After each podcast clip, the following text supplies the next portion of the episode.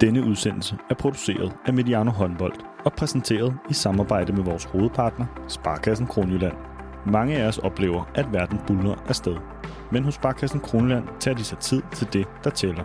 Tid til at gøre sig umage. Det forsøger vi også på Mediano Håndbold. Sammen med Sparkassen Kronjylland tror vi på, at tiden vi investerer gør forskellen. Rigtig god fornøjelse.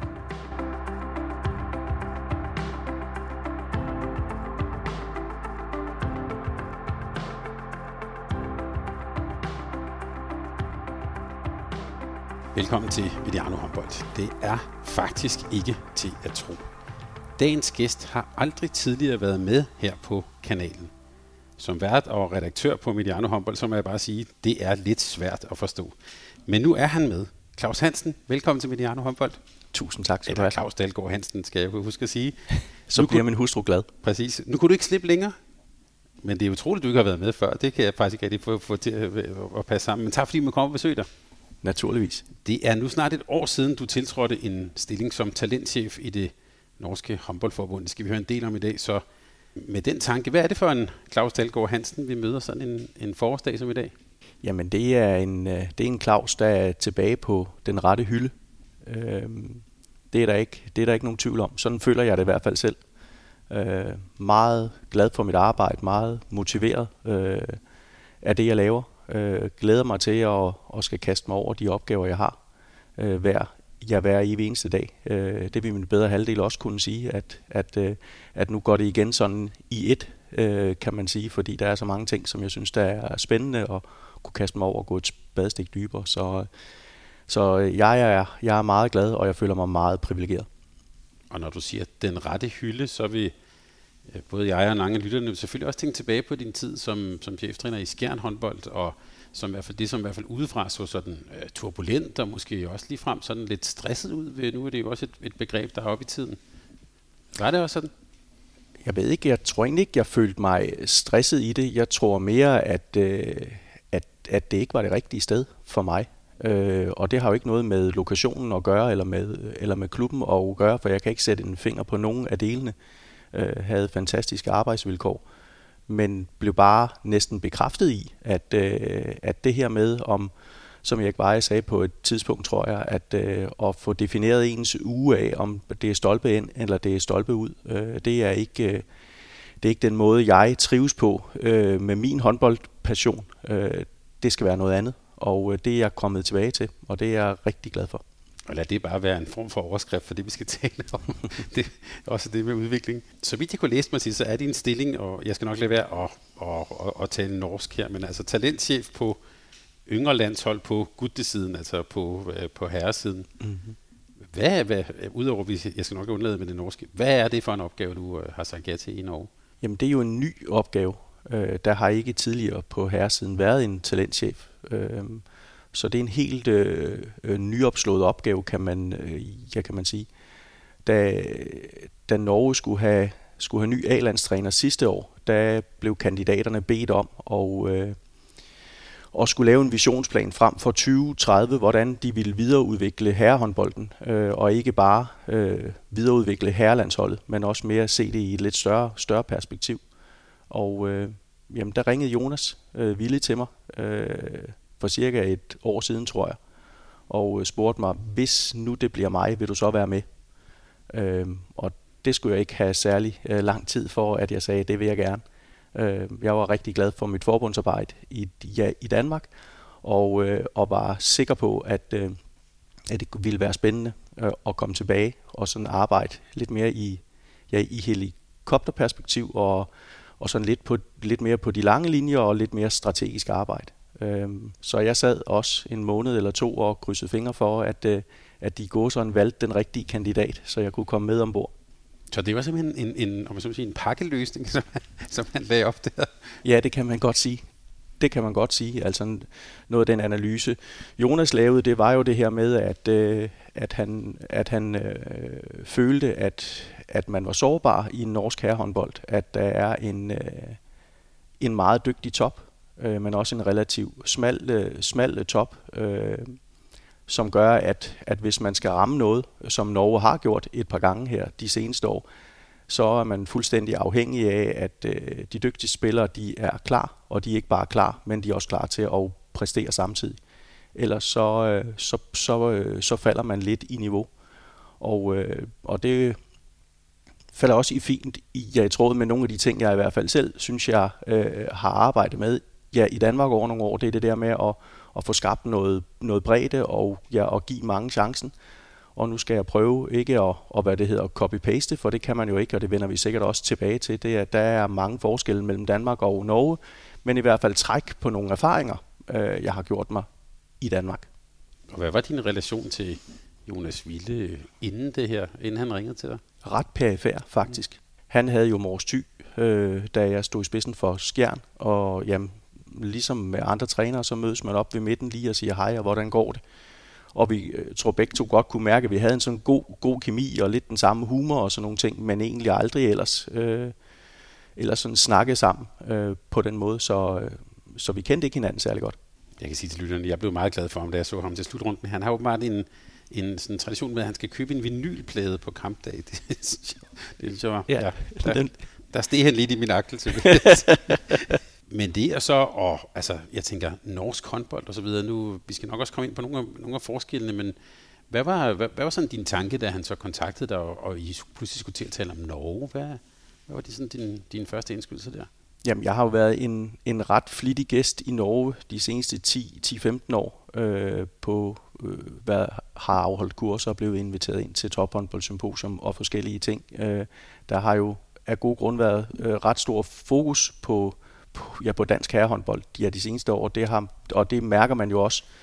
Øhm, samtidig så har jeg haft et rigtig godt samarbejde med de norske ungdomslandstrænere, som jeg har mødt i, de, ja, i diverse årgange, og har egentlig på den måde fået et rigtig godt indtryk af det. Øhm, så øh, noget af det første, jeg selvfølgelig tænkte, det er det her med, det er med geografi, det er noget med fjelle, øh, det er noget med noget logistik. Øh, men, men tænkte også, at øh, at med det antal spillere, Norge har, der må være noget, vi kan gøre. Øh, så, så ud fra et strategisk perspektiv, så, øh, ja, så triggede det mig, at der, at der lå nogle ting, som jeg tænkte, måske kan jeg være med til at flytte nogle ting øh, i en bedre retning. Og lad os bare lige tage det med fjellene og så videre. Jeg går ud fra, at du får fløjet noget. Hvordan er sådan hele, det, hele praktikken omkring det? Jamen, praktikken er jo, at, at jeg bor her i Lind, øhm, og det var sådan det allerførst, jeg gjorde klar, det var, øh, at, øh, at vi i familien skulle ikke flytte nogen steder, og jeg havde fuld, fuld forståelse for, at det så ikke faldt ud til min fordel, kan man sige. Men, men det passer godt for os. Vi er glade for at bo her. Børnene trives, øh, og, ja, og familien har det godt her. Så jo, der er en del ture øh, fra, ja, fra Bilund, og hvor vi også har været fra start af, start af meget sådan skarpe på, at det jeg skal, det er ud der, hvor håndbolden er. Så, øh, så jeg kan jo godt afsløre, at jeg ikke har været på hovedkontoret endnu. Øh, men til gengæld har der været rigtig mange haller. Øh, og så, så, så tit så er, så er Oslo en, ja, en mellemlanding øh, til, om jeg så skal til Stavanger eller, eller, eller Bergen, eller hvor jeg skal hen. Hvordan er øh, sådan, talentarbejdet, hvordan er det organiseret, når man når, over så store afstande? Hvordan gør man i Norge? Jamen, Norge er inddelt i seks, ja, i seks regioner. Øh, man kan sige, først skal man sige, at øh, Norge er vel ni gange større end Danmark og har nogenlunde samme befolkningstal. Øh, jeg tror, der bor et par 100.000 færre i Norge. Øh, men det er inddelt i de seks regioner, som er øh, meget forskellige, både størrelsesmæssigt og på antal spillere fra, fra sådan region Øst og, og region Syd omkring sådan Oslo. forholdsvis nemt at strukturere turneringer, der sådan ligner lidt Danmark, og så til det sådan mest ekstreme, der er der er øh, Region Nord, hvor jeg var, jeg var oppe og besøge sidste uge, øh, hvor at afstandene er næsten svære og sådan kunne forstå, at man kan få tingene, tingene til at hænge sammen. Jeg var i, jeg var i Alta til allersidst, øh, og i det område der, der er U11-rækken, den dækker hele området, og det kan sagtens betyde, at, at U11-drengen skal 5 timer i bus hver vej for at, øh, for at, spille, for at spille kamp. Øh, men det, der er det interessante Øh, sådan rent strategisk, det er jo i det område, at der er store håndboldkultur. Der er virkelig nogle byer, hvor der er mange børn, der spiller håndbold. Så det er jo også derfor, jeg var lidt nysgerrig på, hvad er det måske, vi kan gøre for dem. Øhm, det traditionelle, uanset om det er Danmark eller det er, eller det er Norge, det er jo det her med, at, øh, at der er en udefra-ind-struktur, øh, hvor at klubberne sender spillere ind til forbundet. Og øh, her synes jeg ligesom i, ja, i Danmark, at, at det kunne være interessant og så arbejde den anden retning øh, for at kunne besøge endnu flere spillere, se sådan endnu flere spillere. Sidste uge træner jeg alt mellem U10 og U18 øh, og, øh, og får mødt 100 spillere, og får også mødt nogle spillere, der, der aldrig bliver kaldt den anden vej, og jeg tror alle godt ved, hvor motiverende det er at blive øh, set, øh, og, og, og, og på den måde mærke, at der er nogen, der er interesseret i ens hvad kan man sige, udvikling, det man sådan driver på med. Så, så, så, så noget af det, jeg kigger på lige nu, det er i hvert fald den her med, om vi kan, om vi kan omstrukturere nogle ting, så vi kan komme tættere på klubberne. For det er klubberne, der udvikler landsholdsspillere. Det er altså ikke forbundet. Så det der med, at du ikke har været på hovedkontoret, det gætter jeg på, at du også nævner, for det, der er jo både noget symbolik i det, men det er vel også, øh, gætter jeg på, det der også er din jobbeskrivelse, altså at du skal ud. Ja, det er det. Øh, jeg er jo ansvarlig for, for hvad kan man sige, ungdomslandsholdene. Øh, ansvarlig for, øh, hvad der skal trænes, og hvordan der skal trænes, og hvor meget der skal trænes, i, i forhold til hvilke spillertyper det er, vi går efter. Men øh, det, det, er jo lidt, det er jo lidt, kan man sige, uinteressant, hvad der foregår på det niveau, hvis der ikke kommer nogle spillere ind.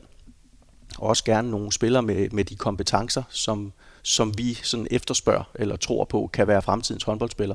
Så derfor er jeg meget ude i de her regioner, og så øh, kigge kigge kig på alderstrinet lige under, øh, fuldstændig umuligt ja, i det alderstrin for at kunne se, hvem det er, der bliver bedst, men vi kan i hvert fald kigge på og kunne, og kunne, kunne identificere, hvor, at, hvor at spillerne er, og kunne motivere dem. Samtidig så har jeg været på turné med øh, Jonas det seneste år, og, øh, og kunne lave nogle kurser sammen, hvor vi også øh, prøver at, og hvad kan man sige, sprede de budskaber, vi gerne vil have så langt ud som overhovedet muligt. Ja, for nu siger du U10, U11 og så videre det er vel nærmest også der, man skal begynde, tænker jeg. Altså, du nævner det langsigtede. Der er selvfølgelig det, at du, øh, der er nogen, der skal være en fødekæde til en til Jonas Wittes landshold nu. Men det er vel mere end det, sådan som jeg hører dig. Altså, det vil også så lave en, måske en kulturændring, i hvert fald en længerevarende fødekæde. Er det også din opgave, når du siger U10 og U11? U10 og U11, det er jo, det er jo mest det her med at, at, at så holde så mange i gang og få så mange ind som overhovedet muligt. Noget af det vigtigste, ja, vigtigste i U10 og U11, det er jo egentlig, at, at børnene og deres forældre ved, at, øh, at selvom man, man får øjnene op for håndbold som 10-11 år, så kan man stadigvæk nå at få et langt godt håndboldliv. Både som, kan man sige, brede spiller, men man har jo også stadigvæk muligheden for at kunne blive rigtig, rigtig god. Samtidig viser de undersøgelser, der ligger, øh, refererer en del til kur, øh, og til Søren Østergaard og hans øh, flok, øh, så viser det sig jo også, at, at det som børn rigtig gerne vil mærke, det er jo mestringsfølelse. De vil gerne blive dygtigere, og de vil alle sammen gerne blive dygtigere, uanset hvor dygtige de er. Så, så når det er U10, U11, så er det jo både ud at se, øh, hvad spillerne kan, men det er jo også den her med at, at være med til at understøtte, at der bliver så meget kvalitet i træningen, at spillerne har lyst til at komme igen. Jeg har i hvert fald været inde og læse også sådan måden, du blev præsenteret på i, i, i Norge der kunne man godt få lidt sådan den historie, der var om Claus Hansen, danskeren. Det var, øhm, nu skal du op og gøre det i Norge, som du har gjort i Danmark, eller hvad? ja, ja det, og, og, og det er jo, ja, og det passer jo ikke. Jeg sagde det jo lige før. Det er jo, øh, det er jo ikke mig som ungdomslandstræner i, ja, i Danmark igennem en længere periode, eller, eller som talentansvarlig, der har, der har udklækket nogle landsholdsspillere. Det er, det er klubberne, det er skolerne, det er dem, der har den primære påvirkningskraft. Øh, så er det helt sikkert, at, at den niche, der hedder, der hedder øh, spillerudvikling og hedder forbundsarbejde, den er også rigtig, rigtig vigtig som, som inspiration, som motivation, ud at få øh, indblik i, hvad er international håndbold, men også den her lille del af det, der hedder at øve sig i at spille 8-9 kamp på kort tid. Og det er jo det, som ungdomsmesterskaberne øh, kan bruges til, det er jo, at, at, at spillerne lærer den her rytme med, at der, hvor man skal være allerbedst, hvis det skal være rigtig sjovt, det er kamp 8 og kamp 9. Øh, så, så der er mange dele i det. Og dit øh, samarbejde med, med, med Jonas Willesen i, jeg har sagt på sådan en, en, en, en daglig stat, er det, er det et tæt samarbejde, eller hvordan? Øh, nu tog han der jo med som pakkeløsning, som du fortalte her. altså, hvordan, hvordan fungerer det samarbejde? Jamen, det er, ja, det er, det er meget tæt. Øh, det er ikke på daglig basis, men det er næsten på det er næsten på daglig basis. Øh, Norge er struktureret således, at øh, Jonas både er A-landstræner og sportschef. Og, øh, og hvad det vil sige, hvis jeg har nogle ting, jeg tænker, jeg gerne vil have, vil have gennemført eller vil have ændret, øh, så, er, så er beslutningsvejene korte. Og, og, og det gør også, at vi kan være ret, jeg tror det med et moderne ord hedder, agile mm. i forhold til at kan, at kan komme videre med de ting, som vi, som vi gerne vil. Og det er også motiverende. Men er det også det mandat, de har? Altså, der skal ske forandringer også? Øh, ja, det er det. Det er det. Og jeg tænker jo, uden at kunne vide det, men det må være derfor, man har, man har valgt Jonas' pakkeløsning. Det er jo også, fordi man netop har kunnet nikke genkendende til den analyse, Jonas Ville kom med, øh, med at vi bliver nødt til at, at understøtte øh, bredden. Øh, ikke kun for et A-landshold, men også for at kunne styrke norsk herrehåndbold generelt øh, og, og gøre Rema 1000 ligaen stærkere, gøre første division stærkere, så der også er nogle miljøer, spillerne kan komme op til, som, øh, som har et niveau, der gør, at, øh, at man ikke, som det har været kutyme tidligere, som, som norsk spiller meget tidligt er taget, ja, er taget til udlandet, men at, øh, men at man måske kan vente lidt. Det skal vi lige vende tilbage til, men først får jeg lige lyst til at spørge, øh, det er jo lidt en stående vidighed, øh, også her på kanalen, specielt når vi taler om kvindelandsholdet. Altså, der er jo den her vidighed hver gang, at Norge udtager et hold til en slutrunde, så er der den anden udtalelse, som så er alle lederne, der er omkring, og der er altid 10 flere, eller sådan noget i den stil. Altså, og så taler man jo ofte om øh, mange midler fra Olympiatoppen, deres, øh, den norske udgave af Team Danmark, hvis vi skal lave pangdangen der. Mm.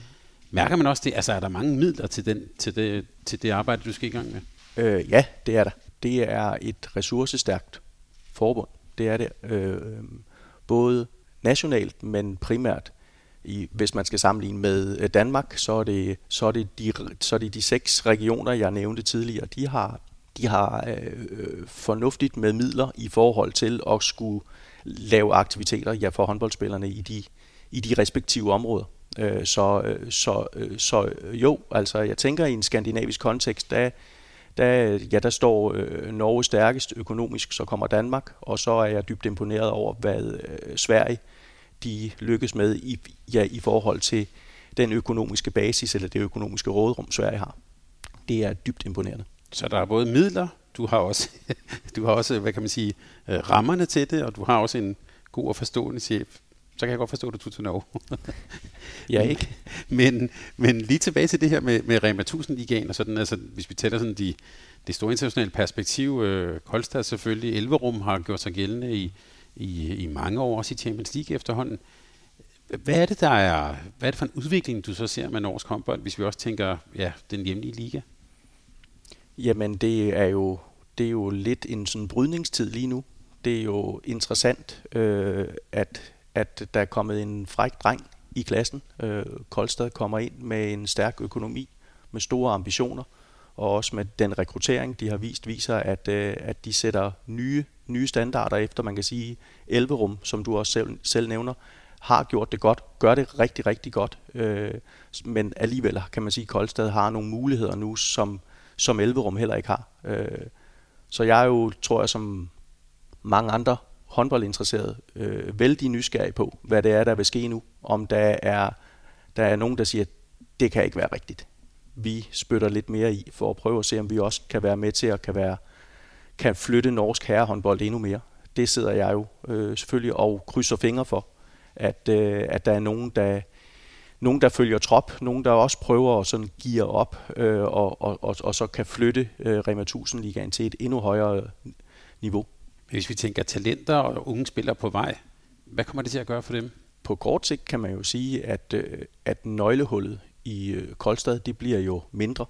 Øh, og øh, Trondheim, som Koldstad ligger i, er absolut et af de områder i, ja, i Norge, hvor der er den største talentmasse. Men det gør naturligvis, at det bliver vanskeligere at komme på hold.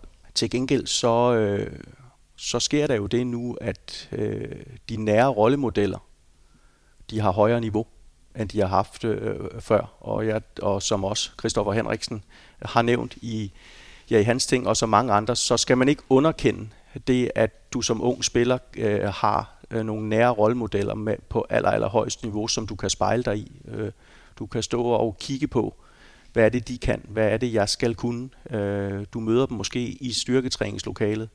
Du er måske heldig til at få en træning eller to med dem, øh, kunne stille dem et spørgsmål. Alle de her ting. Øh, så, jeg, så, jeg, så jeg tænker jo, at, at det er rigtig, rigtig fint. Claus, du har, du har allerede nævnt det, du har arbejdet med talentudvikling i Danmark i, jeg har skrevet her 16 år, men det er jo både, det er jo langt længere tid, når vi, når vi, egentlig, når vi egentlig lægger det lidt sammen, men i hvert fald så lad os sige en form for forbundsregi. Øh, lad os bare sige, det er, det er lang tid, du har arbejdet med unge håndboldspillere og talentudvikling. Hvad er det ved det arbejde, som jeg har sagt, kan blive ved med at motivere dig? Du nævnte i starten, du var på rette hylde. Hvad, hvad er det motiverende for dig ved det? Jeg tror grundlæggende, det er, det er at den der aldersgruppe, den er jo, øh, det er jo ikke kun håndboldspillere, du udvikler. Det er jo mennesker, du udvikler. Øhm, og, og noget af, at det, der har størst betydning for mig, det er faktisk hele tiden at sætte mennesket før håndboldspilleren. Øh, næsten sådan grundvisk. Øh, ind i den der. Altså, jeg vil hellere udvikle store mennesker, end jeg vil udvikle store håndboldspillere. Fordi mennesket, det er alligevel hele livet. Øh, håndboldspilleren, det er en afgrænset periode. Øh, og, og, og man møder jo spillerne i de der teenageår, hvor de er identitetssøgende, øh, de, er, de er nysgerrige. De har også behov for nogen at kunne læne sig op af. Øh, så det tror jeg grundlæggende er sådan min humanistiske tilgang til det at kunne være katalysator for nogle, øh, øh, ja, for nogle unge mennesker.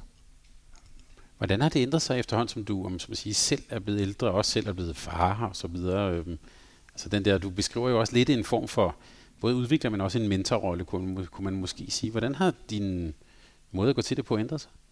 Jeg tror, ligesom alle andre, så har det øh, stor betydning, øh, når, man bliver, når man bliver forældre, og man ser tingene i et, ja, et andet perspektiv, og et større, større perspektiv. Øh, så, det har, så det har nuanceret nogle ting. Jeg tror også, det har slået nogle ting fast, hvor jeg sådan er, er, er hvad kan man sige, blevet endnu, endnu mere sikker på, at, at det er det, jeg står for.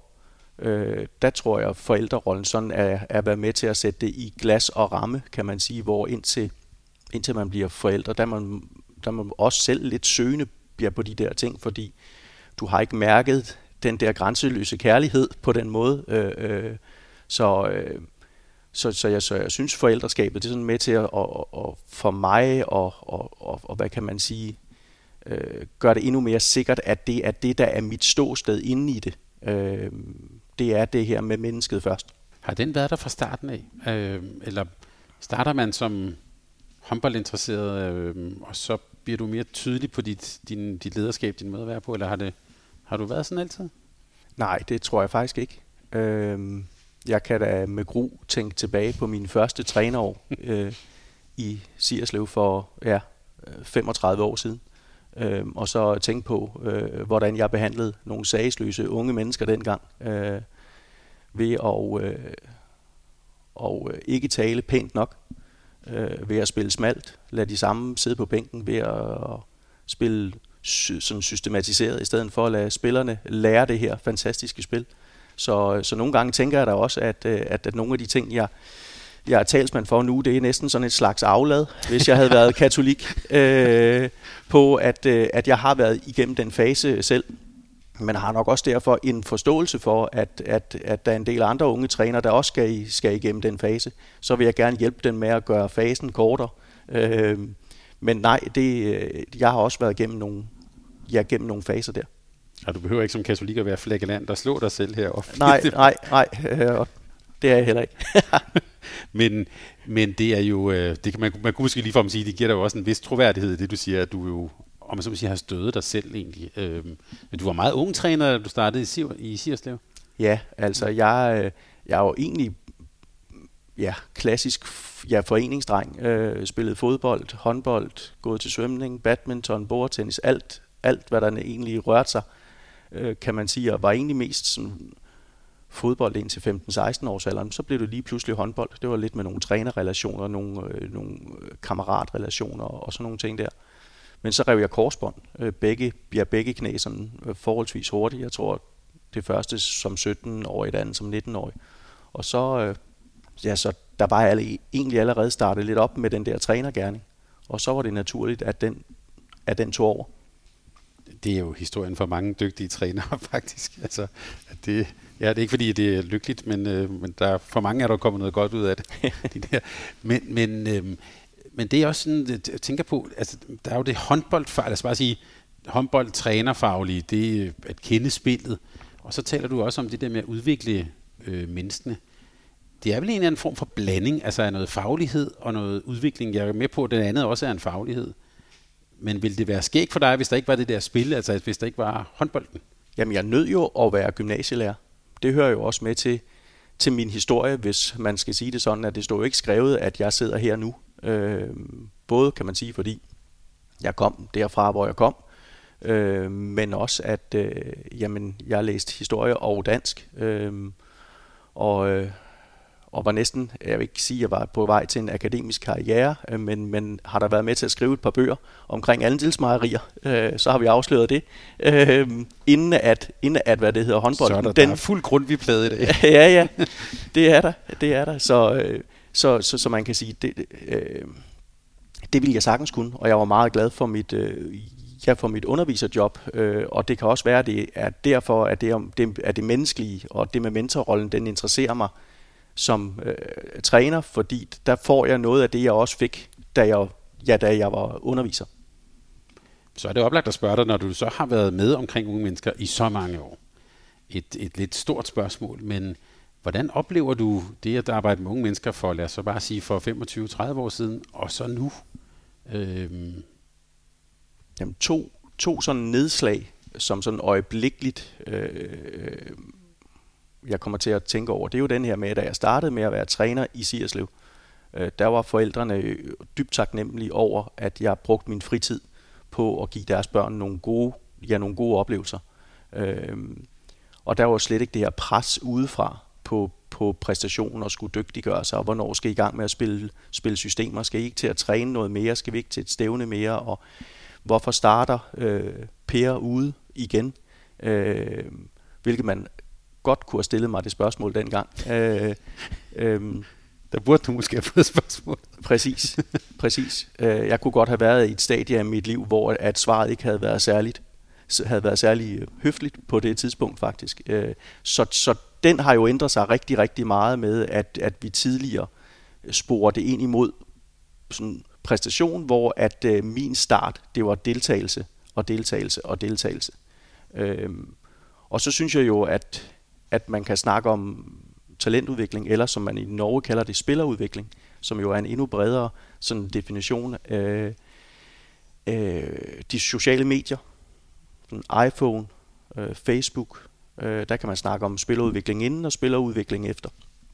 Øh, I mine øjne er, er øh, sammenligning med andre end dig selv, det er jo gift øh, for al udvikling. Øh, og det er jo meget, meget nemmere Øh, øh, nu. Altså alt bliver jo alt bliver jo postet, og, og, øh, og du kan fra en, en ret øh, tidlig alder blive konfronteret med, at nu vandt de det, og nu er han eller hun udtaget, og de skal også med til sommerlejr. Jeg kan huske at snakke med Henrik Mølgaard om det på et tidspunkt, hvor han sagde, at da han kom til sommerlejr i Røding første gang, der kendte han jo ikke nogen.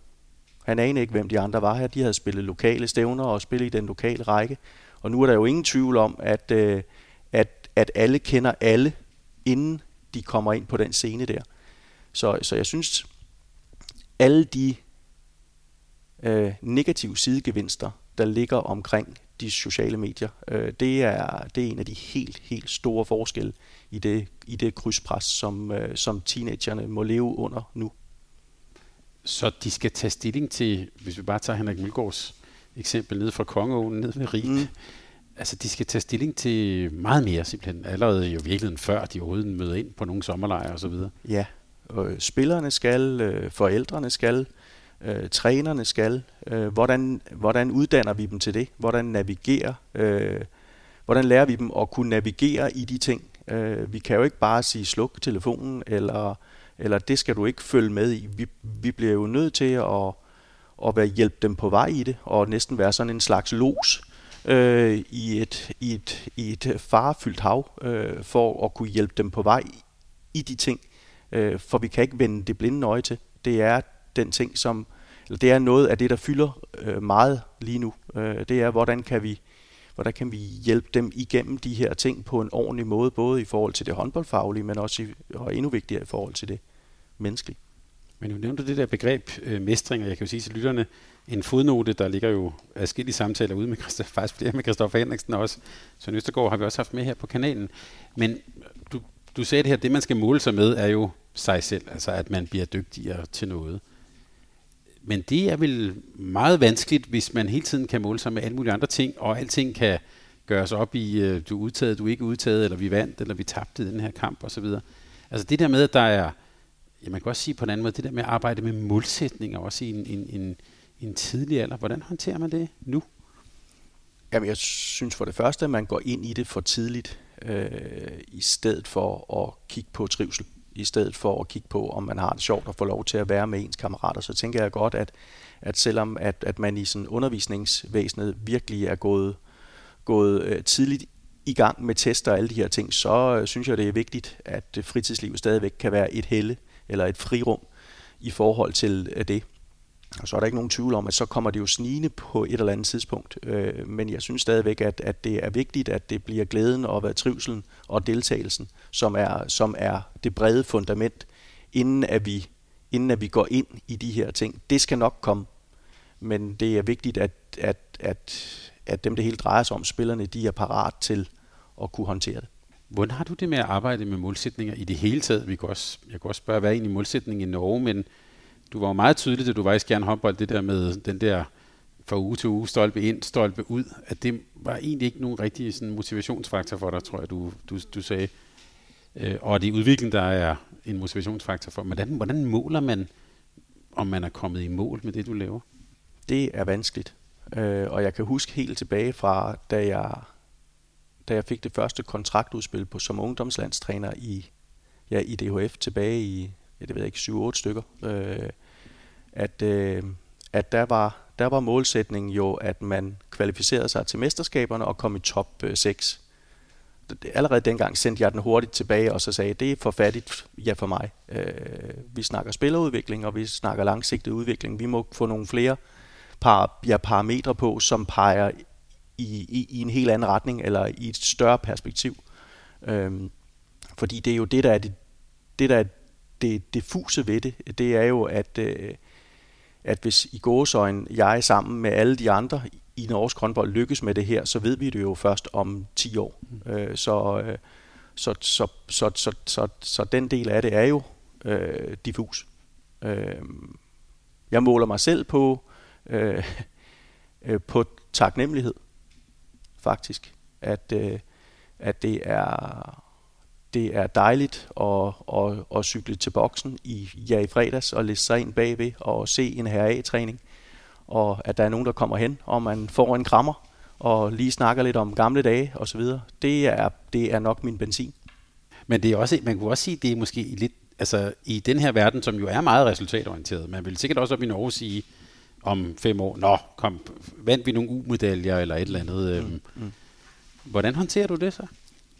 Jamen, der har været ret tydeligt til at, til at starte med, øh, også med den erfaring, jeg har, øh, at, at hvad er det, vi skal måle det på, det er udviklingen omkring, ja, omkring A-holdet.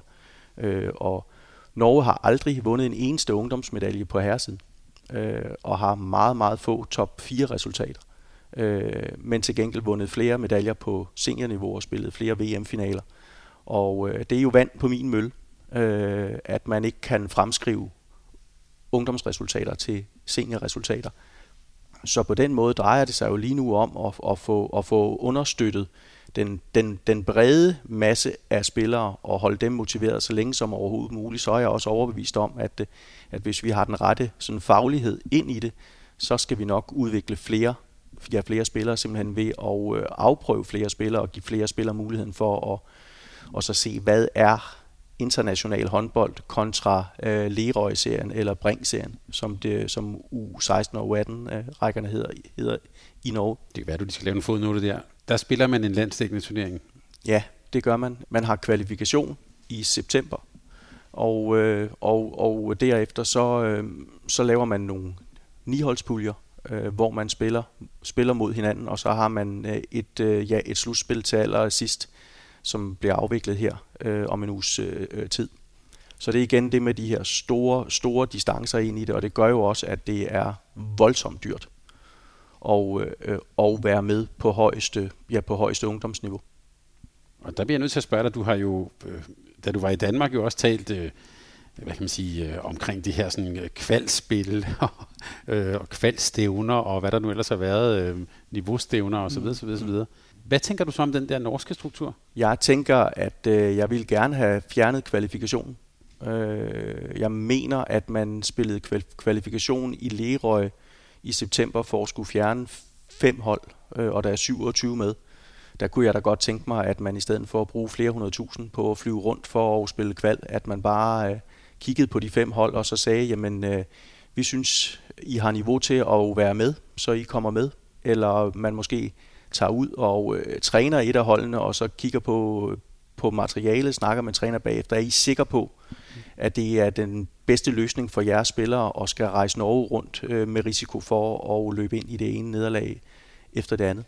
Øh, så, så den del der kunne, kunne jeg godt tænke mig at, at være påvirke. Men det at have en national liga, er det, ja, hvordan fungerer det? Jamen ret beset fungerer det jo ganske udmærket i de der weekender. Øh, der er ret stor niveauforskel mellem holdene, så det kunne godt være, at man skulle have en national serie A og en national serie B. Øh, øh, der er jo de, de geografiske udfordringer, øh, som gør, at det bliver meget dyrt. Øh, og, og det kunne også være, at man skulle starte øh, sådan regionalt og gå ind i et mere, mere sådan nationalt perspektiv. Det, der er udfordringen, det er jo, at i de weekender, de ikke spiller Lerøj og Bring, der spiller de kampe næsten hele tiden. Og det vil sige, at en, at nogle af de U19-spillere, vi har haft med landsholdet til Portugal øh, den seneste uge, de ligger jo i et antal omkring 60 kamp på den sæson her, hvor at en U19-spiller i Danmark vel ligger måske omkring 35. Og, øh, og, og det kunne jeg godt tænke mig, at man fik, øh, at man fik kigget på.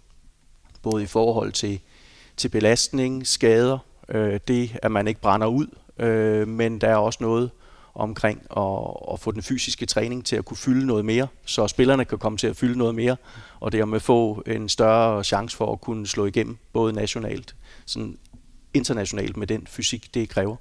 Så mange kampe er det så også, fordi nogle af de bedste også spiller seniorkampe? Eller? Ja, det er også en af, en af hvad forskellene nu, når vi er i gang med det, at, øh, at i Norge, der har 06'erne måtte spille senior øh, den her vinter, og flere af dem har også spillet, spillet første division, og dermed får du også lidt dobbelt op på nogle kampe.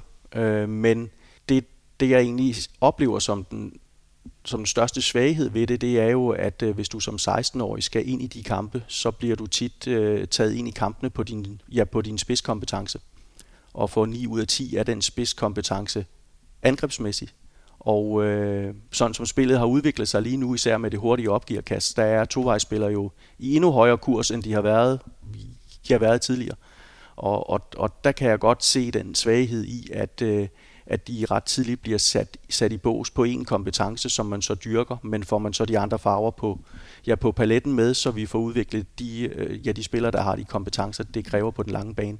Det er jeg i tvivl om. Lad os dykke lige lidt ned i nogle af de der forskelle og, og ligheder, men, men som en indgang til det, så nævnte du jo øh, det her med, øh, altså du sagde, det var vand på din mølle, det der med U-medaljer, ikke lige med A-medaljer. Og vi har i hvert fald også, særligt jo på kvindesiden, har man jo haft mange eksempler på norske U-landshold, der måske bliver nummer 11 til en slutrunde, og så går der nogle år, så er de med til at vinde A-guldmedaljer. At der er så lige den der øh, årgang, hvad er det, 90-91, Nord Mørk med Rune Christiansen og sådan noget, altså måske lidt en, lidt en, lidt en undtagelse. Så den der transition fra U til A, er, det har vi i hvert fald talt om, at det var noget, som Norge var dygtige til. Hvordan ser du den nu, når du også er kommet indefra? Jamen, jeg oplever også, at, øh, at, at, man, er, at man er dygtig øh, til det, men oplever også, at der er et, at der er et stort, stort skridt. Det er jo ikke nogen hemmelighed, at, øh, at hvis vi sammenligner med Danmark, så er den danske liga på herresiden stærkere end den, ja, den norske liga er, øh, den er. Og det vil sige, at, øh, at, at skridtet fra at gå fra den danske liga til Bundesligaen for eksempel, og til et A-landshold, det er for at bruge metaforen fra en, hvad det hedder, trappe, det er lidt mindre trin øh, hvor at, øh, at, at trinene er større i Norge. De er større fra første division til Rema 1000 ligaen. Det er større øh, trin, hvis de skal til den danske liga, og så videre, så videre, så videre. Så, øh, så det er derfor, det også kunne være hensigtsmæssigt, hvis man kunne få flere dygtige spillere op, at man kunne højne niveauet på den nationale liga, så at øh, så de trin, spillerne skal tage i deres udvikling, øh, de bliver nemmere at håndtere. Man taler også nogle gange om den norske træningskultur. Underforstået, at de er måske mere disciplinerede, træner godt og sådan. Har du også oplevet det? Ja, det har jeg. På godt og på ondt.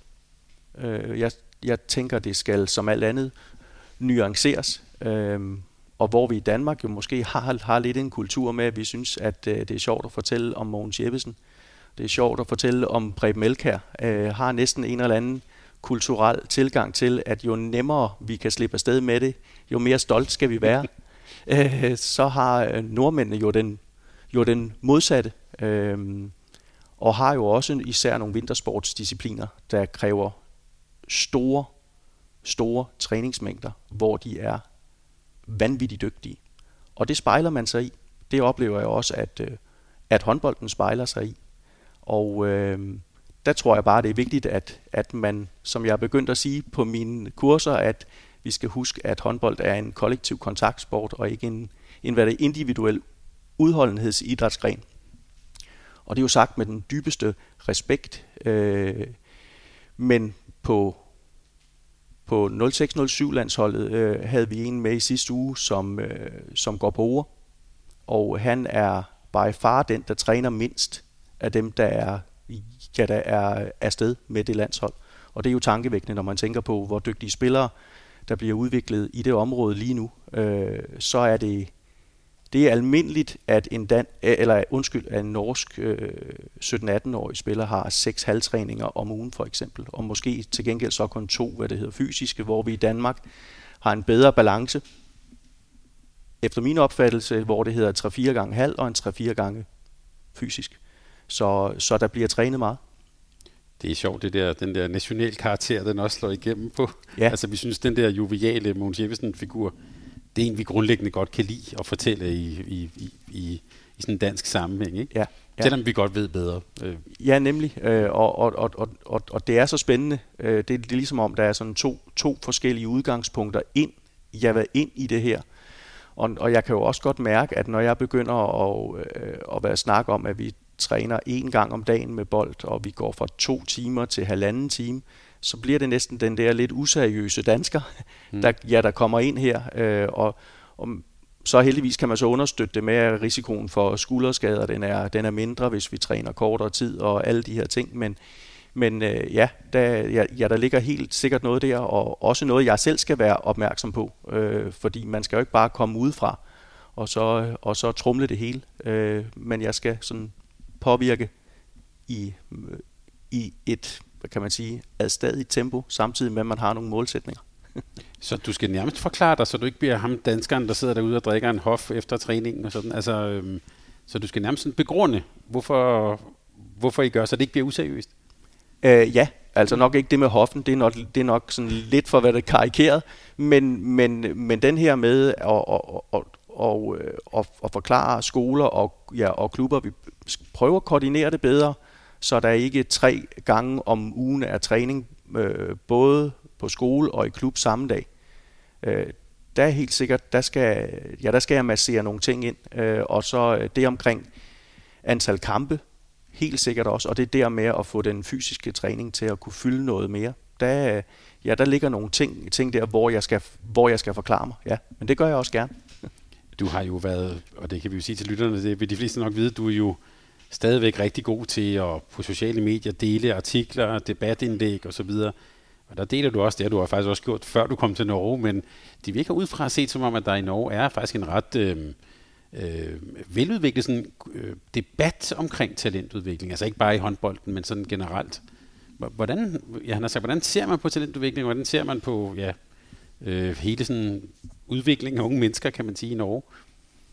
Jamen, du har fuldstændig ret. Altså, det er også klart min oplevelse, at, at, at, at det bliver debatteret meget, og, og der er en del artikler i de, ja, i de landsdækkende medier, og det er også nogle af de ting, som jeg har taget, har taget afsæt i, øh, hvor, hvor både trænere, øh, klubfolk, forbundsfolk, men også forskere giver, ja, giver deres besøg med. Øh, nogle af de grundlæggende problemstillinger er jo helt parallelt med dem, øh, ja, med dem vi har i Danmark. Øh, tidlig sen specialisering, øh, træningsmængder, øh, tidlig selektion, øh, eller øh, skal det være identifikation, øh, fodbolden kontra alle de andre sportsgrene, øh, ligger der jo også. Altså, fodbold er jo på, på næsten alle områder øh, i, på deres egen hylde sportsligt, på grund af den økonomi og de ressourcer, der ligger inde i det. Øh, så alle de her ting ligger der også i den, øh, ja, i den norske debat, og det, det føler jeg da øh, spændt, spændt med i, og, og havde allerede inden øh, jeg blev ansat en fin relation til en håndfuld norske forskere, som jeg også får en tættere relation til nu, for netop at prøve at bringe forskningen tættere på, ja, på praktikken til gavn for begge dele. Jeg husker også, at Bjarte Myrhold også har været i hvert fald sådan en, en, en, en stemme i den her. Men er det også fordi, at man, altså er det, man skal sige, mere, ikke voldsommere i Norge, men altså er der et, et billede af, hvad et talent er, som måske er, hvad kan man sige, mere, apropos de her udholdenhedssporter og sådan noget, som måske er mere, jeg må sige, gennemtrængende i Norge? Er der, er der mere at gøre op med, eller mere at diskutere? Det er et godt spørgsmål. Det er jeg simpelthen ikke nok øh, inde i til sådan rigtigt at, ja, at kunne svare på. Øh, der, der, altså, der ligger selvfølgelig noget i, at, at en del af de sportsgrene, øh, Norge er rigtig dygtige til, der skal du træne meget. Altså du skal træne rigtig, rigtig meget. Øh, og de fylder nok mere i det store billede, end de gør i Danmark, tror jeg øh, velvidende, at vi er meget dygtige til for eksempel svømning, øh, øh cykling osv., så, øh, så tror jeg alligevel, at den del fylder noget, øh, ja, fylder noget mere. Og så, så fylder det økonomiske aspekt også mere, fordi der er noget geografi, der er nogle afstande, der er nogle, altså det er dyrt at dyrke sport som barn i Norge sammenlignet med i Danmark. Så der ligger også hele den her øh, diskussion i, ja, i forhold til, udvikler vi kun på den bedre middelklasses børn, mm. eller kan vi stadigvæk udvikle en Slartan, øh, hvis man skal bruge det billede. Øh, men, og, og det er jo en bekymring, jeg, jeg ser med stor alvor på, både i Danmark og, og i Norge i de her år. Også fordi, at det virker som om, at der er sådan en acceleration af alle de ting, vi skal være med til. Øh, øh, og, og der kan jeg da godt nogle gange tænke det der FOMO-begreb ind i det, altså fear of, fear of missing out, øh, at øh, tage det nu med ro, øh, gør det på den halve tid, og lad det nu bare være mere på børnenes præmisser ind, ja, ind i det her, hvor jeg synes, vi voksne har et enormt ansvar, som vi ikke altid lever op til. Det er spændende, du nævner det med middelklassen. Jeg kan huske, at Thorey Heikarsson i hvert fald har, så vidt jeg husker, også et, et projekt, hvor der blev kastet penge efter det i, i norsk håndbold. Det her med, at det var ja, nu karikeret lidt, men hvide middelklassebørn, der spillede håndbold. Øhm, og jeg tror også, han havde det her sådan, hvis vi tænker Slartan, også det her perspektiv med, der hedder, hvem er det så, der ikke er med? Øhm, hvis vi tænker, og du sidder jo som talentchef, altså, der må vel også være lidt, hvem er det, der ikke så er en del af håndbolden i, ja, i det her tilfælde i Norge? Enig. Enig, det, øh, og, og, og det kræver mere tid, før jeg sådan for alvor kan komme spadestikket dybere. Men der er i, ja, i Norge en mere udbredt kultur for, at, at man betaler for at være med. Også til, til samlinger, du er blevet udtaget øh, til. Om det er regionale landsholdssamlinger, om det er landsdelssamlinger, som det hedder, på, ja, ja, på forskellige årgang. Men der er, der er det ikke ualmindeligt, at, at man betaler 1000, 1500, 2000 kroner for at være med i en weekend til noget, du er blevet, du er blevet udtaget til. Øh, det synes jeg jo er en, øh, er en, er en interessant problematik, at, øh, at man på, på den ene side siger, du er, du er, du er dygtig, vi synes, vi finder dig interessant, vi vil gerne have dig med, øh, du skal bare kunne lægge nogle penge for at kunne være med, eller enten dig eller, ja, eller din klub. Det, og giver det så også den der yderligere sådan, øh, pres på det unge menneske, at nu har mor og far faktisk betalt et eller andet antal tusind kroner for, at du kører med til noget, så skal man også levere varen til sine forældre. Ja, det kan jeg da frygte. Det kan jeg da frygte. Øh, at, at der er nogle børn, der, jeg der tænker, mine forældre, de betaler så og så meget for, at jeg kan deltage ja, i den sport her. så der sagtens kan komme et, ja, et, ja, et pres, eller de i hvert fald føler, hvis ikke man får snakket det godt igennem hjemme, hjemme over spisebordet, at, at, at de føler, de har noget, de skal leve op til, øh, fordi det koster penge og penge at være med. Og det gør jo bare, at der er endnu et, ja, et krydspres på en, øh, på en gruppe, der i, der, i, ja, der i forvejen har svært ved at finde ro. Claus, nu sidder vi ikke super langt fra øh, FC Midtjylland og guldminer og så videre her i det her område. Og nu nævnte du selv fodbold. Jeg kan simpelthen ikke lade være at spørge dig, fordi og du må hjælpe mig, for jeg forstår ikke fodbold og talentudvikling. Altså, øhm, jo, jeg forstår det godt, der er mange penge i det, men øh, det her med, at man ser nogle af de store klubber i Danmark, som øh, har et øh, U12-hold, øh, som de har samlet ind, øh, og så øh, har de øh, et, måske et 14-hold, så er der 10 af de der drenge, der er væk, og sådan, altså den der enormt tidlige selektion, alt hvad vi ved om det fra talentforskning og sådan noget, fortæller os, det virker ikke. Men fodbolden gør det, øh, og fodbolden er jo også kæmpe forretninger. Jeg har hele tiden tænkt på, hvis, hvis det er en kæmpe forretning, om det virkelig ikke er bad business. Altså, tænk på alle de forretningsmuligheder, de går glip af ved den der sådan tidlige selektion. Men så når jeg så frem til, øh, så er jeg så heller ikke klogere. Så nu spørger jeg dig, er det ikke, altså, hvordan kan det hænge sammen? Jeg er jo heller ikke ekspert ja, på det område. Øhm, men nogle gange tænker jeg, at øh, i stedet for, og der skal jeg virkelig også feje for egen dør, ikke at blive for frelst, øh, så tænker jeg, hvis nu der var de samme penge i håndbold, ville vi så ikke gøre det samme? Og mit svar det er, jo, det ville vi. Der er endda tendenser til, at vi går i den vej, selvom der ikke er de samme penge. Så, så, jeg, så jeg, altså jeg er jo ked af det, at der er det spænd mellem det, vi ved, og så hvad det hedder, det, ja, og det, vi gør. Men jeg møder jo meget dygtige, meget passionerede øh, øh, fodboldpersonligheder og trænere, som virkelig har hjertet på rette sted, som godt kan se de her ting. Men det er et eller andet sted også, hvis du træder ind i det, så tror jeg, at det er en del af det, du køber ind på. Øh, og så kan tingene jo gøres på forskellige måder, men jeg mærker det jo også i den lokale fodboldklub herover. Øh, netop som du siger, vi er ikke, vi er i, hvad det hedder, Ulveland, mm. at, øh, at der er store drømme tidligt og de er nok også større, end de er nogle, ja, end de er nogle andre steder. Jeg kan også se nogle mekanismer, jeg ikke, jeg ikke bryder mig om, men og hører jo også argumentet, jamen hvis vi ikke gør det, så gør de andre det. Hvis vi ikke henter ham, så gør de andre det. Øh, og så kan man sige, at det er et argument, at man, at man bevidst øh, arbejder i, i modsat retning af det, man ved, der er det rigtige.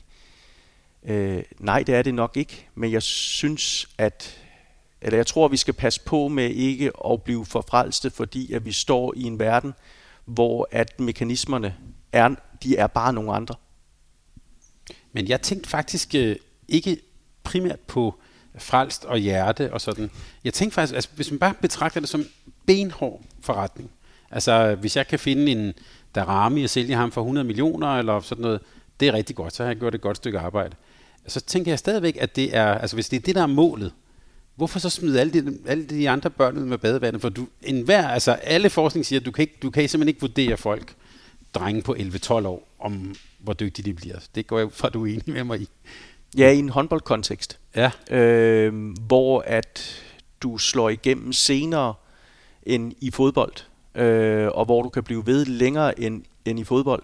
Øh, men jeg møder jo også jeg møder jo også fodboldtrænere, som siger, at vi kan se det tidligere vi har et større apparat og alle de her ting rundt. Vi mener, vi kan se det tidligere. Det argument, kan jeg, så kan jeg jo godt stå med min, ja, med min forskning, og så, øh, og så sige, jamen det er det forskning siger, og det er jo i den grad det jeg er, det jeg er hvad det hedder, kan man sige, bannerfører for, men jeg har respekt for, at jeg ikke kender nok til det felt, til at jeg skal kloge mig på deres vej. Hvis det giver mening. Det, det gør det bestemt, det gør det bestemt, og jeg, jeg øh, jeg er med på, man ser også øh, topklubber, nu tænker jeg på, på FCK, der så spiller med ham Rooney Badati, der, der er vist der 05'er, ikke?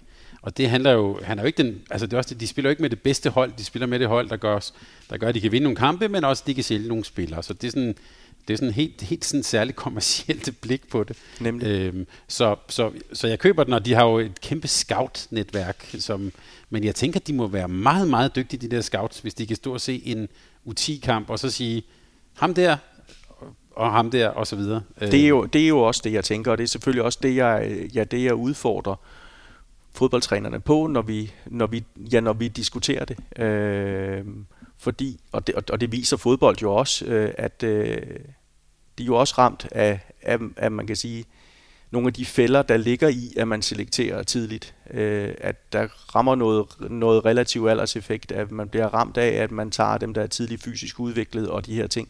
Øh, men der har DBU jo også været inde og lave future-landshold og, og, og så alle de her ting. Øh, så, øh, så jeg tænker, at, eller jeg er overbevist om, at de er bevidst om, om alle om, om alle de øh, perspektiver, der ligger i, ja, i den debat, eller de udfordringer, der ligger i det. Men jeg tror, at, at det er take it, take it or leave it. Ja, du har, jeg ved, du har også lavet træninger, hvor dem, var det dem, der var født i fjerde kvartal, der havde et armbånd på, tror jeg, synes, at du engang har fortalt? Ja, ja men øh, arbejder stadigvæk benhårdt på, at øh, specielt klubberne i øh, 10-14 års alderen kan blive mere opmærksom på den relative alderseffekt, fordi der er så store forskelle på, øh, hvor langt de er i deres fysiske udvikling i den alder. Øh, og øh, samtidig kan jeg jo se, da jeg var til Bylaks turnering i Stavanger i forrige weekend, at øh, vi bliver præsenteret for 162 spillere, tror jeg, og hvor 68 procent er født i første halvår og 32 procent i andet halvår. Går jeg ind og kigger på de fire hold, der klarer sig bedst, så hedder det 75-25. Så øh, der tænker jeg også, inden at vi kritiserer fodbolden alt for meget, så kunne det være, at man skulle feje for en egen dør. Der er virkelig meget at også være det at gå på for at give alle børn lige muligheder for at kunne udvikle sig til topniveau. Og sådan en bylagsturnering, det er så de enkelte byer eller områder, der, der udtager et hold? Det er altså, regionerne, ja. En form for kredsstævne?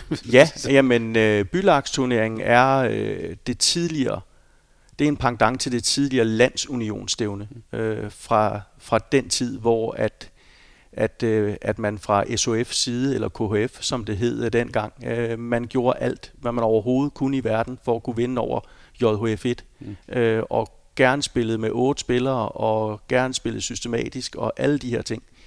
Der er vi heldigvis ikke, ikke længere i dansk, ja, ja, i dansk håndbold, og øh, alle dem, der er kommet ind i det senere, de, de er jo kommet til det stævne og har fået tildelt en rolle og fået chancen for at kunne vise sig frem.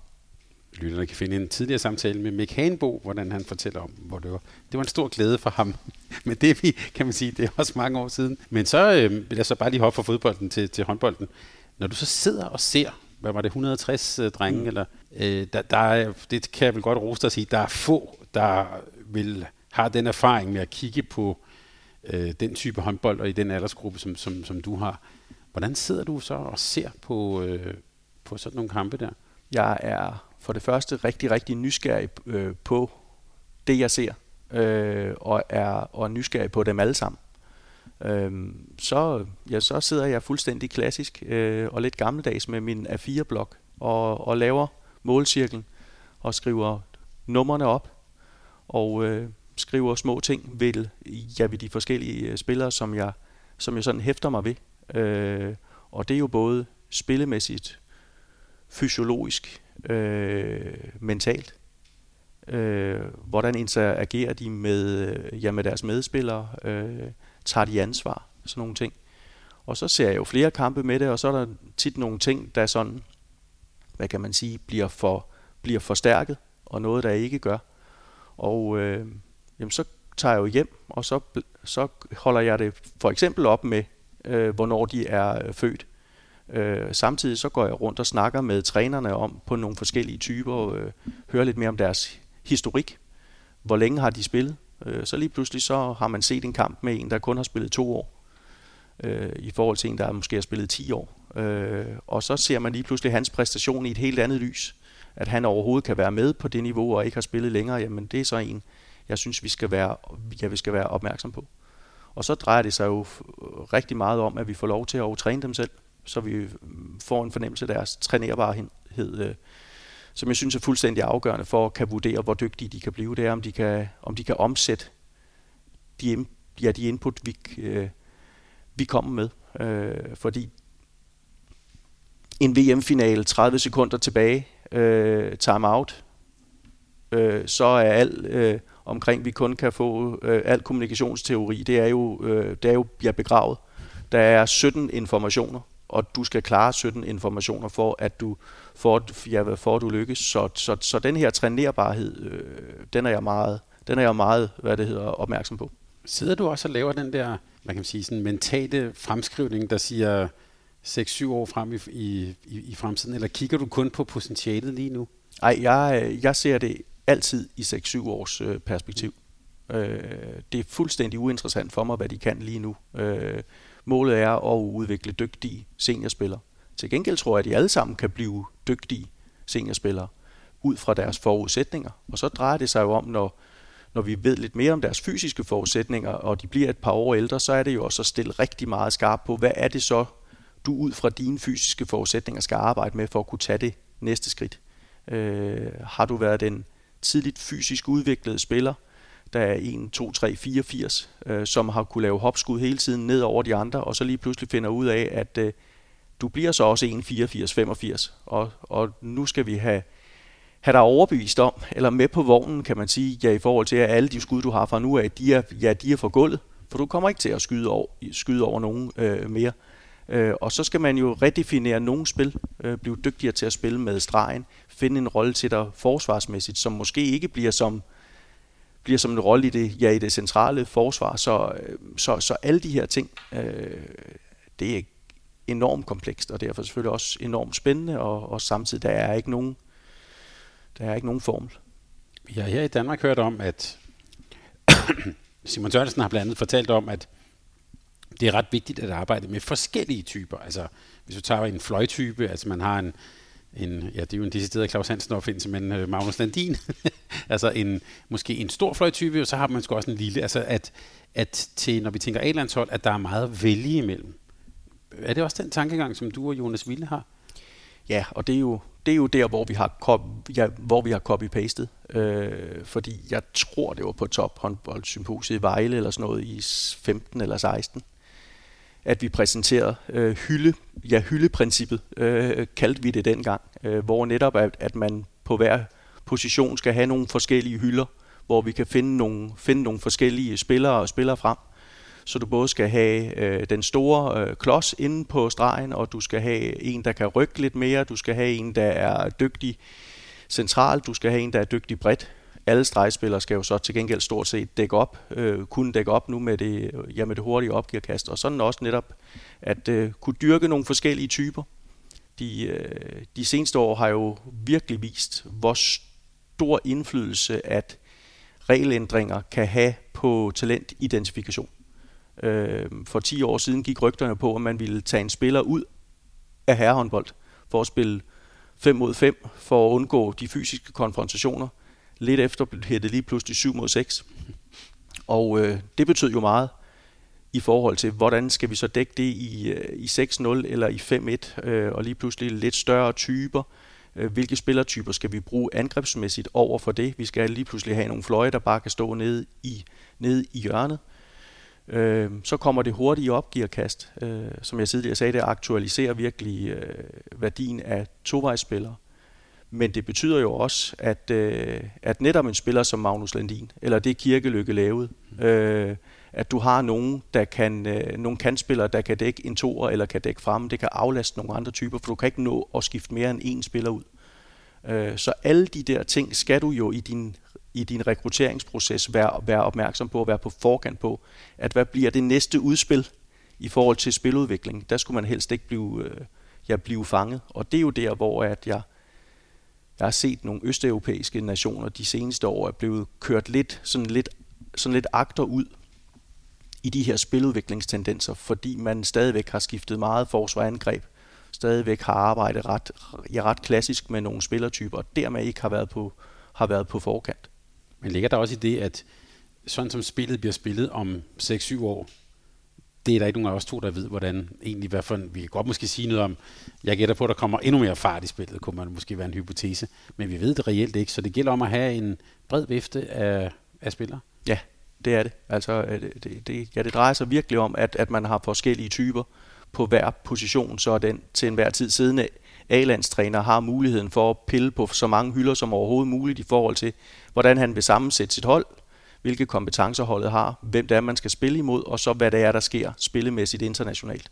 Øh, så, så jo, det, ja, det drejer sig om også at gøre det så bredt som overhovedet muligt. Claus, nu sagde du, du tog cyklen og kørte over til boksen og så øh, det danske herre A eller 12 træne. Og de var heldigvis øh, søde, da de mødte dig. Men, det er de altid. Ja, og det er de også. Jeg, jeg, har, jeg, øh, øh, jeg har også set dem spille på tv, og også live her for, for, for nylig. Så der, måske er der ikke nogen bedre at, at spørge end dig, når du nu ikke er øh, indenfor mere. Og du ser det faktisk også lidt udefra, altså fra Norge. Når man ser det danske herrelandshold spille nu her, øh, senest med, med Spanien og Sverige, det virker jo altså næsten sådan demonstrativt godt. Altså, og man må knibe sig selv lidt i armen og sige, er det her virkelig det Danmark, som, som jeg har vokset op med? Øhm, så jeg får lyst til at stille sådan et helt overordnet spørgsmål. Hvorfor er de så gode? Det er klubberne. Det er, det er klubbernes arbejde. Det er klubbernes øh, fortjeneste. Og jeg har det jo meget dobbelt med centralisering, øh, og kan jo også se nogle negative konsekvenser, øh, synes jeg, i, ja, i håndbold Danmark lige nu, af den her centralisering. Men hvis vi kun tager de elitære briller på, øh, hvilket jeg så også synes er for lidt, men hvis vi nu tager dem på, øh, så, øh, så er centralisering af spillerne godt for A-landshold. Det er der ingen tvivl om. Der er flere spillere, der bliver matchet på højeste niveau. De ser de der øh, nære rollemodeller på aller, aller højeste niveau. Dem, dem kan de spejle sig i næsten, næsten på daglig basis. Og så efter at være kommet til Norge, er jeg også blevet opmærksom på, at øh, det, at de bor sammen, skal man ikke underkende. Altså de danske, mange af de danske spillere lever og ånder håndbold sammen med nogen, der har lige så store drømme som dem, ja, som dem selv. Og det vil jo sige, at, at de næsten 24-7 øh, kan snakke håndbold, kan gå ned i hallen, kan snakke med, med, med nogle jævnaldrende om, hvad det er, der er på spil, og hvor det er, de er, ja, de er på vej hen. Det er faktisk en detalje, jeg først er blevet opmærksom på her de seneste par måneder, øh, som en forskel mellem Norge og Danmark, hvor man også har Vang og NTG, øh, mens de går på videregående, altså går på ungdomsuddannelse, men hvor de bor derhjemme. Og der, og der, og, og der, og der tror jeg, at øh, Danmark vinder på, at, øh, at der er nogen, øh, der bor sammen med dem, der drømmer det samme. Men så bare for at være meget konkret, nu nævnte du Mølgaard som eksempel, øh, Kongeåen, og han gik rundt i sin egen verden dengang. Nu har vi så et, en, en virkelighed, hvor vi, hvis vi skal, nu skal være meget konkrete, vi kan tale om Scheer i Skanderborg, øh, Mors Thy, GOG selvfølgelig med, med, med ord. Er det den type, den type miljøer, er det det, der også er med til at skabe de her dygtige A-landsholdsspillere?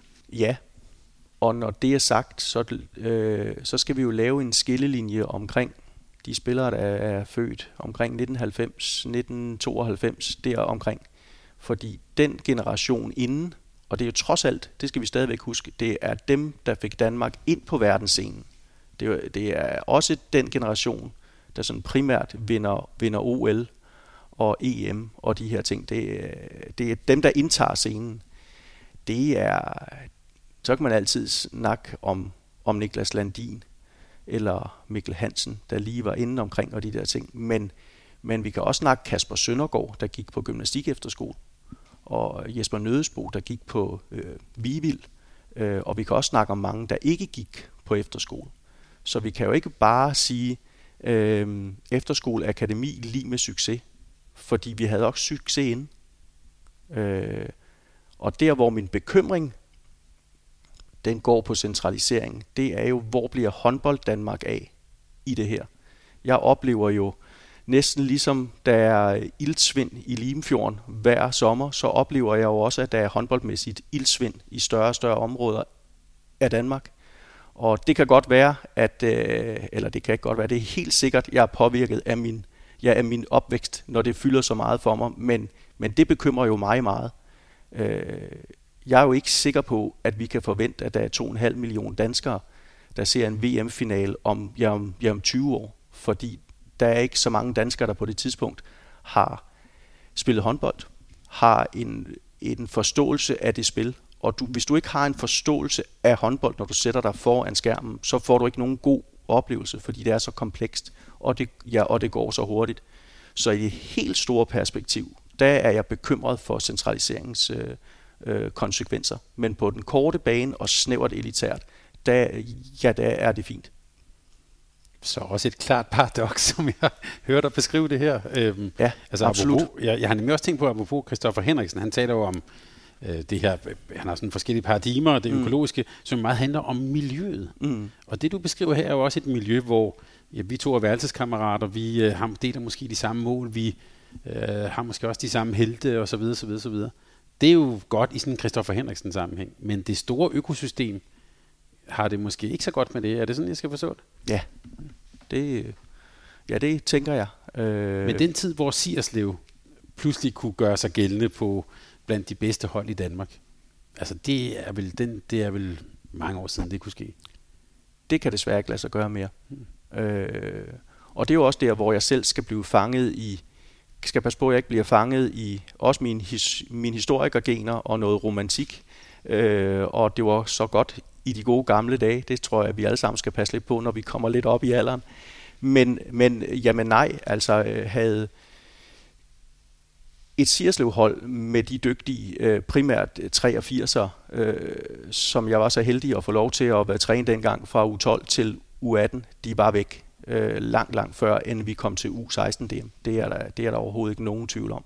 Og det er jo også interessant, fordi dem vi spillede i, i den bedste række mod i U16 dengang, der er jo flere af de klubber, de eksisterer jo stort set ikke øh, længere. Og, og, og, øh, og hvornår er det det område, jeg kommer fra, hvor er, trods alt, at at, at hvad det hedder, ja, så Lasse Svan, men også øh, Lars Jørgensen øh, fra Fladså, øh, og, og Mads Christiansen, ja, for hvad det hedder, øh, Næstved, altså store spillere fra det område, Jakob Gren, Suso, Jannik Masur var også ja fra Næstved. Øh, så en masse spillere der. Øh, hvornår kommer de næste fra det område? Bliver det så ved med at være interessant at spille håndbold i, ja, ja, i det område?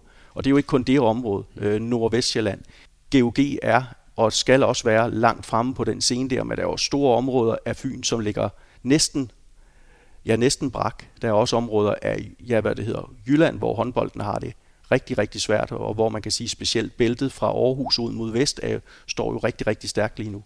Øh, det bekymrer mig i det store, ja, det store perspektiv. Det gør det virkelig. Og, og jeg kunne godt tænke mig, at det kom på dagsordenen.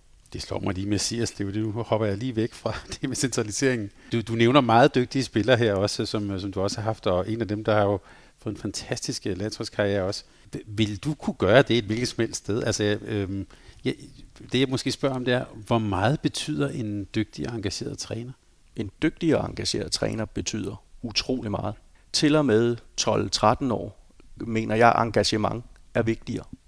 Øh, ellers, ellers var de heller ikke blevet været dygtige, de der Sierslev-drenge, fordi de havde en meget engageret ung træner, der forhåbentlig var på vej til at hvad det dygtiggøre sig øh, men, men var ikke specielt dygtig på det tidspunkt, men jeg lagde utrolig meget tid i det. Mm. Øh, så den del ligger der jo i det. Øh, men for at komme lidt tilbage til det før, jeg tror, man kan lave det op til og med U13, øh, sådan rigtig mange steder. Øh, men så får du jo ikke lov til at gøre arbejdet færdigt, hvis man kan sige det sådan. Og det er jo også en del af min bekymring. Nu skal det ikke være bekymringer i ja, det hele, men bekymring af, hvor længe bliver de her klubber ved med at have lyst og energi og motivation til at lave børnehåndbolden, hvis de dygtigste, mest ambitiøse, de bliver plukket tidligere og tidligere og tidligere. Er der så ikke på et tidspunkt, hvor man bare rækker armene op i vejret og så, og så siger, at vi orker ikke at starte med uni igen næste år, når vi ved, at som U13, så er de alle sammen, sammen, sammen væk. Øh, og det er også en del af mosaikken. Og jeg går ud fra, at vi finder en løsning på det her, Claus. Desværre nej. Desværre nej. Godt. Men det var fint. Vi startede med min begejstring for at se det danske her A-landshold, og så sluttede vi med en frygtelig masse, frygtelig masse bekymringer. bekymringer. Vi har været godt omkring din, din, din motivation, men jeg kunne tænke mig at spørge, hvor henter du egentlig øh, inspiration henne, og måske også sådan lidt, hvordan du sådan ser de, de kommende år, også med det, du skal lave i, i, i, i Norge. Hvad, hvad, hvad peger det i retning af, og ja, hvad kunne du godt tænke dig at, at tage fat på? Inspirationen finder jeg rigtig, rigtig mange steder, steder fra. Øh, det kan være, når jeg læser avis, eller læser en forskningsartikel, eller ser noget i fjernsynet, eller hører et interview, eller altså den kommer alle, ja, alle steder fra. Altså jeg er, jeg har altid haft et, et, et, et virkelig nørdegen, og altså det vil jo sige, når jeg, når jeg sådan kaster mig over noget, og så dykker ned i det, så bliver jeg ved med at vende stenene. Øh, så, så, så, så Øhm, så jeg har ingen problemer med at finde den motivation. Overhovedet ikke.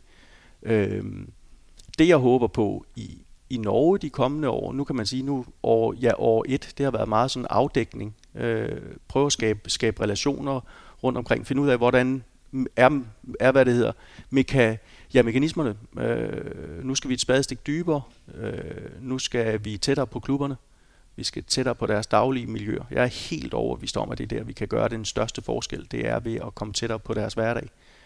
Så skal vi arbejde med nogle af de strukturelle ting, øh, både omkring afstanden, geografi, øh, det her med at få skabt en, en hverdag for senteenagerne, der gør, at vi ikke brænder dem ud med kortsigtede øh, målsætninger.